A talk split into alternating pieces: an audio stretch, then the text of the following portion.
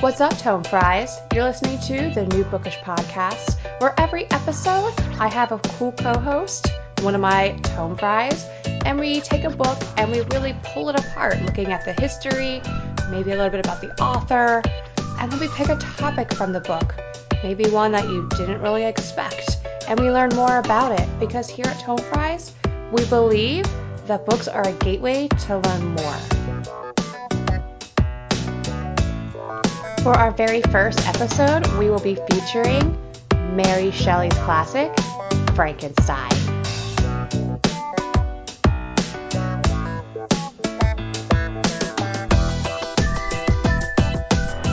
So, welcome to Tome Fries. This is our very first episode, and it's going to be an awesome episode because we are going to be talking about Frankenstein. So, most of us know about the movie versions, but if you've actually read the book, you know it's very, very different. So, with me today, I do have my very first co host, hopefully, one that will join us quite frequently. Um, so, say hi, Brandy. Hi, I'm Brandy. I love this book. And I also have the pleasure of teaching this book to eighth graders. So I go through Frankenstein quite frequently every year. That's awesome. And by the way, happy Teacher Appreciation Week. Thank you. did you get anything cool? Um, I did not, but none of my mm. students swore at me or threw anything at me this week, so I'm taking that as their appreciation. That's a pretty big win. yeah, it really is. Yeah. Sadly, yeah. So, all right. So, and I, I've already told you this, but I actually never read Frankenstein until just last week. Uh, I only ever see, I haven't even seen like the real movies. Like, I basically, my whole judgment was based off of A Young Frankenstein um, because I love Mel Brooks and Gene Wilder. And so I was pretty shocked at how different it is. Um, my, but it is. My experience is very similar. Young Frankenstein was the first version that I saw of this. I honestly did not read Frankenstein until I was in college, and I was 100% hmm. expecting a big green monster um, with bolts in his head who was afraid of yeah. fire. That's like that's what I was expecting too. Like, and even like certain parts would come up like, oh, here it is. Here's what's going to happen. Like he's going to freak out, and I'm like, no, okay, never mind. um, so we won't spoil the book or anything since people might want to read it, even though if you haven't read it by now, you had a couple hundred years. But I wanted to actually instead talk about kind of Mary Shelley because you know a lot of really cool, weird stuff about her. Yeah, she is this super interesting author. And actually, there's a movie that just came out um, within the past year about her life which I have seen part of. It stars Elle Fanning, and it's fairly realistic to the actual history. Um, hmm. But Mary Shelley is like the mother of science fiction uh, because when she first started writing this, this genre had never been touched. Um, she's one of the first authors to blend science into this sort of like gothic period piece that she was creating. And um, she's got this really interesting family background as well, with her mother being Mary Wollstonecraft, who was one of the leading feminists in um, England, um, who was fighting for women's liberation, who was fighting for uh, women's suffrage. So Mary Shelley didn't even didn't grow up with this normal childhood. Like she grew up being taught to be this strong woman, which makes complete sense then why she would be come out as this strong writer. Yeah, which is awesome because I I love sci-fi. I love everything sci-fi, um, especially the Doctor. So, which I guess, I guess that kind of brings me to the question then. Like, it's kind of shocking that she grew up with that and then didn't have really any female. I mean, there were some female characters in it, but not like what you would generally expect. Yeah, her the female characters are surprisingly disappointing. Yeah. Um, I mean, Justine is in there for about what ten minutes before she yeah. dies. Yeah. Um, Spoiler Elizabeth. it, Everyone dies. It's all right. It doesn't count. yeah. Um, Elizabeth is mostly a character in letters. We very Yeah. rarely actually get to see her on the page. Um, but it's interesting. I remember reading about like the secret feminist undertones of Frankenstein when I was in college. And they talked about how no, there aren't very good, strong female characters, but we see what a poor job the men do in the book. And maybe that's really what the feminist undertone is, is that men trying to be women and create life is a terrible idea and leave it to the ladies. That that's definitely an interesting take on it. I never even thought about that. Um, uh, yeah, okay, I can see that. Although, I guess that's not like necessarily my version of feminism, but at the same no, time, not really like, mine either, but we'll give her some Yeah. credit since Well, it is the 19th century. it is. They're like finally in that. You know what? Screw you guys. We want some of this too. So And I also, I mean, I want to give her credit just for being a female author in the 19th century who published True. under her own name, which is huge. Um, especially because there was so much push for her to publish under her husband's name. Um, and her husband really tried to take credit for the book. Um, and uh, there's also a lot of speculation that much of Percy Shelley's supposed, um, like this magnificent poetry that he wrote, how much of it did he actually write and how much of it was his wife? Um, Yeah. So, yeah, props to her for standing by that. No, this book is my baby and I'm putting my real name on it. Let people know I'm a woman. yeah, and uh, it's funny too because like you don't really. I mean, people know Mary Shelley when you say Frankenstein, but when you think of Frankenstein, you, like usually it's not a female who pops into your head. It's like the bolts in the neck and well, people think of Frankenstein is the monster. So- Yeah. Um so yeah, it's definitely interesting to hear a little bit about her, but she also has some weird things too. Yes. Right. So, fun facts whenever I teach this book with my eighth graders, we always talk about um, the background of where the book came from. And I try to paint the picture for them of it is the 19th century. You are stuck in this little chateau in the middle of nowhere. It is snowing, it is storming, it is freezing cold. There's no smartphones, there's no Netflix, there is nothing to do. So, what do this group of nerdy write- writers do? Um, they have a ghost telling like competition, and um, there's a lot of famous writers of the Romantic period that are in this little chateau, um, including her husband Percy Shelley, but also Lord Byron is there, and they are all writing um, these stories that, um, yeah, are okay, but Mary Shelley does she just she refuses to quit. And um, this becomes this long process of her writing frankenstein and it honestly started out just as a competition between her and these other men that they were that she was vacationing with. Hmm. so um, like i said percy shelley was her husband and they had this very weird polyamorous but not necessarily willingly polyamorous relationship. Um yeah like i'm not sure how like explicit we're allowed to be but percy was kind of a dick. Like he was kind of awful.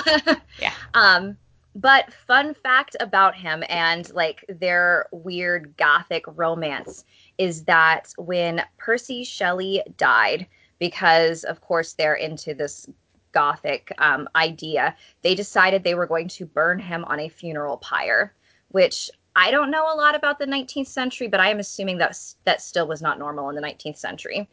I'm pretty sure burial was a pretty commonplace way of getting rid of bodies. Why I- not? I- mean, it's like cremation now, but know. Yeah. Yeah, I think I think funeral pyres pyres really had died out by then. But the really cool thing is, uh, cool slash morbid, they burned his entire they burned his body, and as they're going through the ashes, they find his heart, which refused to burn. And it turned out that he actually had some sort of medical condition where his heart had complete, completely calcified within his body. But Mary Shelley, being Mary Shelley, takes the heart and keep carries it around with her. Um, she keeps it in her desk drawer while she's writing as inspiration. and she just holds on to that heart for the rest of her life and the heart stays perfectly calcified and then when she is buried she's buried with her husband's heart which like that's some like gomez and morticia level romance so even yeah. though i don't like percy shelley i can appreciate what they are about yeah that's actually like really cool whenever you told me that i was like yeah i would do that like how would you not like i mean you see like a calcified heart and you're like yep, I'm keeping that. That's cool. like there should maybe be a process of calcifying people's hearts. Like that maybe should. should be an option. Well, now we have our next business venture, you know, on top of everything else that we do. Yes. calcifying people so that they can keep their partner's hearts. I, I like it. Yeah, it's kind of sappy but creepy at the same time. I like it. Yeah, it's. I mean, people like it's like wearing people's blood around your neck in vials. I mean, if movie stars can do it, why not? Why not? I mean, yeah, that's cool. So, and I think that is like a good background on the book, just because it, it is hard to kind of think about like how are these people writing this because they're not even writing it on a computer. Like this is back in the day. Like if they had to write out all of this, um, and in a chateau telling ghost stories, that's pretty cool. Yeah, I would, and writing it out by candlelight, like that's just it makes my eyes, eyes just think about it. yeah. But at the same time, like just like hanging out with Lord Byron, telling like ghost stories. I now know like what I want. Like if I can travel through time, I want to go there. Go to be in that chateau, like yes. for real. Yeah, and like have a flashlight, and they're like, "Wow, okay." yeah, and on it, and actually, this is completely they can't prove, but um, also coming from this exact same ghost story uh, they believe this is where the Dracula myth um, originally became what we know as the Dracula myth. That Bram Stoker yeah, would be like he would be inspired by this years later. Bram Stoker does not admit to that, but there's so many similarities between Lord Byron's work and Bram Stoker's work. That's interesting because I always like heard, and maybe that's going to be something that we do another time as Dracula, because I always heard it was based on like the real person I th- it definitely is based on like Vlad Tepes. Yeah. But at the same time, all of like the rules for being a vampire, like the sunlight and the crossing water, that all comes from this ghost story contest. That's awesome. That's really cool. So like they pretty much set the stage for every amazing sci-fi horror flick in one we now have. Yeah, one in one weekend, weekend. They sat down and did that. Yeah. yeah. Oh, I think things could happen like that now instead of binge watching Netflix. That'd be awesome. yeah, I know. My my weekend is definitely not going to be that productive. No, I don't think I've ever had a weekend that productive to just like change everything. All right, so we are going to take a quick break, and then when we come back, we're actually going to look at is it possible to make Frankenstein's monster today?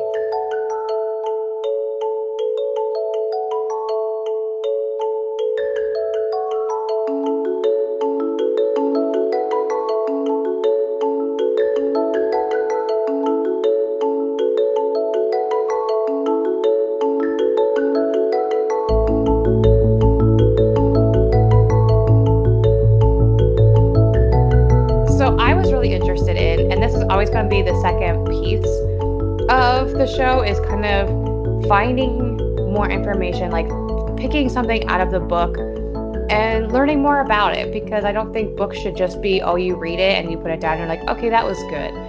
Like, I want to actually get involved with books and learn from them and get interested in subjects. So, for Frankenstein, kind of basing it off of the idea of creating a monster or a person because like they don't even call Victor Frankenstein never calls his creation a monster, just a demon. Yes. Whenever it's always the creature or the demon or the fiend, but never a monster. Yeah. Um, and usually he's only calling him a demon just because he's pissed that, I mean, he kills everybody, but it's yeah. his own fault. Which I, I almost kind of went in that direction. Like after reading it, I was like, oh, this goes so deep into like, do we create our own problems and all of that? But I was like, no, I want to stick to like science. We're gonna go with the sci-fi. Can we build an actual monster? so I did some research and I kind of broke it into a couple pieces where there's big problems. So the first one is number one, actually building the body. Um, because in the book it states that Victor like gathered materials. Where from? like that was like my big first question is like, okay, where is he getting this stuff from? I know, and in the movies, it's like the grave robbing, but Yeah. that you don't actually see that in the book. The book never specifies where the pieces come from. They yeah, they never do. And if you think about like grave robbing, that would have to be a pretty fresh grave because decomposure, like that's going to set you back a good bit. Um, so especially like okay, so you dig up a body, you pick out the pieces you like. Um, now you have to stitch it all together by candlelight. And you're like looking at like hours and hours and hours of surgery. And how do you preserve those parts while you're waiting to do that surgery? So I looked up like what did they actually use back then to like preserve body parts because obviously they didn't have freezers um, like we do now. Like there was no electricity. So I did find that they actually used turpentine, mercury metal, and mercury salts, which are all super toxic. Um, and they Well, it actually makes sense then why Victor is so sickly all the time. it it's because does. he's like ingesting all this poison. And they actually said that, like, whenever, like, when you would see morticians, you could pick them out of a crowd because they were so pale and so gaunt because they were all, like, slowly dying from preserving bodies. like Um, goth, the goth aesthetic right there. it, it is, yeah. Like, I mean, just become a mortician. That's all you got to do. Just breathe in that stuff, especially because he's in an attic, too. Like, a small room with, like, no ventilation. Like, that would make you really sick. Gross. but the but the problem with all three of those two is it actually does damage to the tissue. So if he even did manage to preserve all the parts and put them back together, there would be like tissue nerve damage going Mhm. on. So there was also alcohol, which um obviously you can't just put a body part in any kind of alcohol apparently, which I actually didn't know this. It has to be a certain concentration, and it's about the same concentration as whiskey. So, fun fact if you're going to preserve a body part, use the whiskey. So, keep that in mind. yeah, just in case, you know, you know, keep it that keep that heart until you can calcify it, put it in some whiskey. um, which is much safer, but at the same time you're still looking at some deterioration when it comes to that that body part. So you have to do this stuff very quickly. Um, the other part that becomes a problem when you're then piecing this person back together is for anyone who's actually had a transplant surgery, you run the risk of rejection. So basically your your body, if you like get a new organ or something from somebody else, is it sees the antigens as hostile. So it'll try to attack it and you can get infections and, and die pretty much. So that's from just one person's like body part that you're getting, like a liver or kidney. Imagine now like 30 or 40 different donors. Like he would have had to suppress his immunity to the point where he would have lived in a bubble. hmm So there's that problem too. But I kind I think I came up with a solution. Awesome. So we can actually do Yeah. this. Yes. maybe. I mean not just it's not quite yet, but maybe close in the future. Cuz now like I was like, okay, so that's a problem with live donors. What about 3D printing? Ooh. Yeah, because I mean, we're like I looked up, I was like, okay, what what have we successfully 3D 3D printed? Mhm. And just the other day, they managed to 3D print a working lung. That's amazing. Oh, so I'm thinking, okay, well, in a couple years, like we can they can already do pieces of liver, they can do kidneys. Like, who's to say that in a few years you could just 3D print a person? We're, that's we're I think we're that's good getting into like some dystopian hellscape kind of stuff, but it is, still but very cool. But I mean, even if you had like a person you wanted to bring back, but you didn't have all the pieces, like parts of them were missing, like 3D print those parts. Um, and that might actually save you some time. So, I mean, obviously, I am not a surgeon. I don't really know how pieces work, but even still, like, I'm thinking that's going to be really tough to get all of the nerve endings correct. And I mean, I was looking at like how long it takes for some of those surgeries, and it's like 36 hours for one surgery. So I think it's going to take a long time to, or you're going to need a staff, like a team of people working on this monster. Yes. Which is so interesting because in the book, I mean, I feel like Victor did not have a whole lot of training in any like anatomical studies. He was like all philosophy and alchemy and then magically is able to create this person. I, yeah, and like they did say like he studied muscles and everything, which is really cool. Kind of gross because how are you studying them? You know, I'm guessing you're cutting people apart and looking at how muscles work. But mm-hmm. yeah, like he had no medical background whatsoever. Like none. No. so yeah, I feel like that was a little bit far fetched. Yeah. So then I looked at the other piece. Be- well, I, actually, I started to look into electricity because I was thinking, like the movies, they wait till a huge electrical storm and down through the kites. Yes. Yep. yes. And so I was a little bit disappointed that that's not in the book, but at the same time, I think that actually is better because while yeah, electricity does help with a lot of what goes on in our bodies, including I mean, we use electricity to restart hearts. Um, so that is possible there. But it says that he finds something that's chemical to actually restart his creation. Hmm. And so I was like, okay, that is the other piece. Or you have an inanimate, like dead person. Like, how do you restart? Like, you could restart all the organs, but that doesn't mean anything. Um, because if your brain's dead, you're dead. So, how do you restart a brain?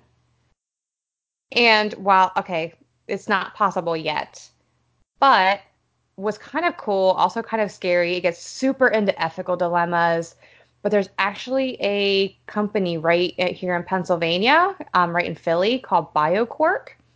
And they're using a whole bunch of research, including stem cells, to see if they can actually cure brain death. Weird, but yeah. interesting. yeah.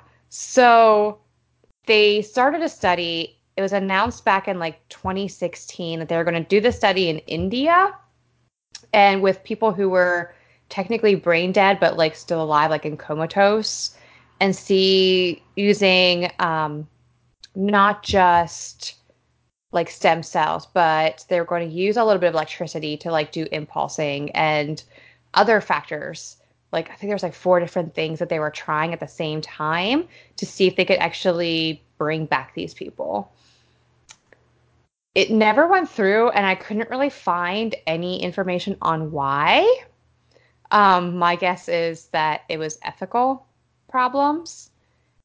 So I'm picturing in, like a Men in Black scenario, like somebody came in and shut that down real quick. yeah. Uh, well, so I see, I did see one article that said they weren't sure what happened, but their guess was that they couldn't actually get any donors. Mm. So back in 2017, they announced that they were going to start back up.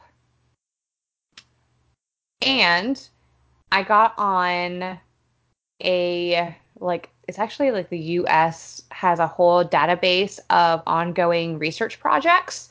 Um, and it, it actually is listed on there as accepting mm-hmm. people. And it's supposed to start in a couple months. So I guess we'll see, unless it gets shut down again or they don't get any donors again. Uh, but again, it's super shady and like kind of the ethics kind of bother me a little bit because, and, and that was a big piece that people are talking about with it is, are we really going to give the relatives of these people false hope? And if they do come back, what kind of life are they going to live if it doesn't bring them back completely or we don't get the results that they want?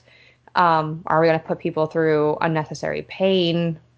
All of that. But if they can cure that, that could actually be because that's the biggest factor in death. Is once you're brain dead, you're dead. more so than your heart or anything else. So can and we I, actually I think that's it? so interesting because it's that ethical dilemma that has not changed since this book. Yeah. Um, like looking at Mary Shelley, a lot of her inspiration was that her child died at only a few hours old. And shortly after losing her child, she's listening to her husband and his friends talking about this amazing um, demonstration that they saw at the local college where they were using electricity to reanimate frog legs. And of course, we know that that's not actually life, that that's yeah. just the legs moving. But she got this idea in her head that she could not get out that haunted her nightmares of what if something like that could have been done to bring back my baby? And then Frankenstein happens a month later. That's crazy. But and that is like that is very much okay. So if even if we could bring back people, what kind of problems could that create? Um, and, and the scary thing is we actually are kind of like we're just now really learning how the brain works. Um, I mean, we're just now learning so much about ourselves that we never knew before, like epigenetics and um, like even in the field that I work in, like only a couple years ago we started learning about traumatic brain injury and how different parts of the brain can get affected and how even going through a traumatic traumatic experience shuts down certain parts of your brain and activates mm-hmm. other parts. So I feel like we're advancing very quickly to actually understand how the brain works, that it is possible to bring it back. Um, and even like last month, a report came out about a study that was done at by Yale sci- scientists last year, like last March. Um, and they actually managed to keep decapitated pig brains alive for 36 hours. Wow. Yeah. Which to me and again that even that came up like with ethics. I was like okay were those pigs did they know that? Like did like were they feeling pain because their brain was still functioning? Or was it kind of like the frog legs where we saw where they saw like activity but was it really conscious activity? Mm-hmm. so that was definitely something that i found super interesting with it so basically like what I came up with so far is right now, no, Frankenstein's monster is totally not possible, but it could possibly be possible in the future. Um, I'm not sure how it would work, especially because I mean we don't understand our own consciousness. Like that's one of the miracles of our brain. Mm-hmm. So is it possible to even maybe even the future like 3D print a brain and give it life and would it actually create a consciousness? Mm-hmm. Like that idea of where where is the soul located? Like how do you create that? Yeah, I, like and even going past. So I mean, we well, it's part of sci-fi all the time already about even like artificial intelligence gaining, gaining consciousness. So would that kind of be the same idea with creating that? And then coming back to the fact that we have an entire book telling us what a bad idea this is. yes. Which I, it doesn't turn out well.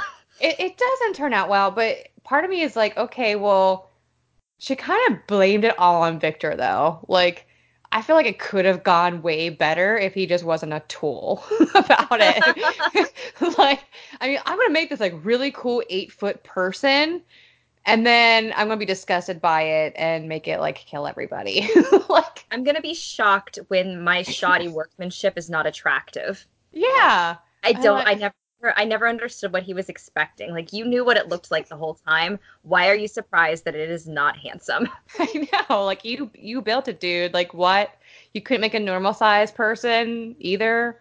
So and like even because I know in the movies they always have like he's green skin, but in the book it says he has yellow skin. Mm-hmm. Which even there, I'm like, all right, he's jaundiced, man. You did something really wrong.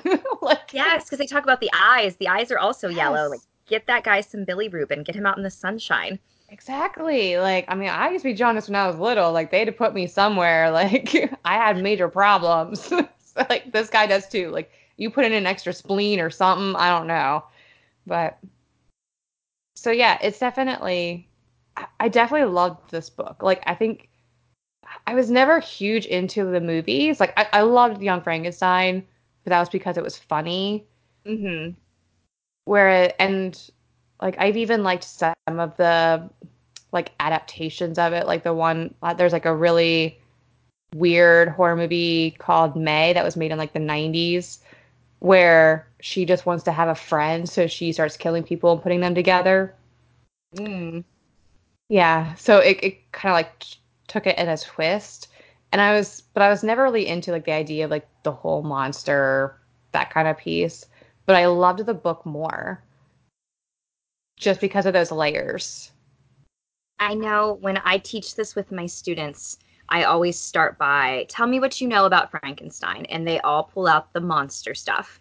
And I we spend an entire class period drilling into their head. Frankenstein is the doctor, not the monster. it's not green. There's not no bolts. He doesn't walk with his arms in front of him. This is not something like from the monsters. And then the kids are all like super disappointed of, oh, this is just a book about some angsty white guy complaining about how hard his life is and it, it really takes them it's about halfway through that they're like oh this is deep. Like this is really good. And yes. then they almost invariably come away thinking like why hasn't there been a good adaptation of this made that is actually like yes. really true to it? And is not and that is not rapey because there are good versions. Like i love the robert de niro version but it's so rapey that I can't show it to eighth graders, and I'm not sure why that gets in there, but that's disappointing because there was nothing like that in the whole book. Yeah, I feel like when you have Helena Bonham Carter, like you have to give her something to do, so they added a lot of weird subplots with Elizabeth, oh. but. Oh. That's probably the closest adaptation, and it still doesn't even get close to the heart of the book. Which is sad because it's an amazing, amazing book.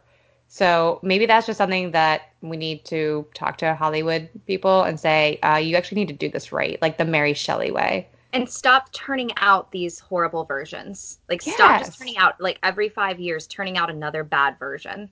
Yeah, because it's not any good. Like, it's nothing that could be as deep and good as the actual book.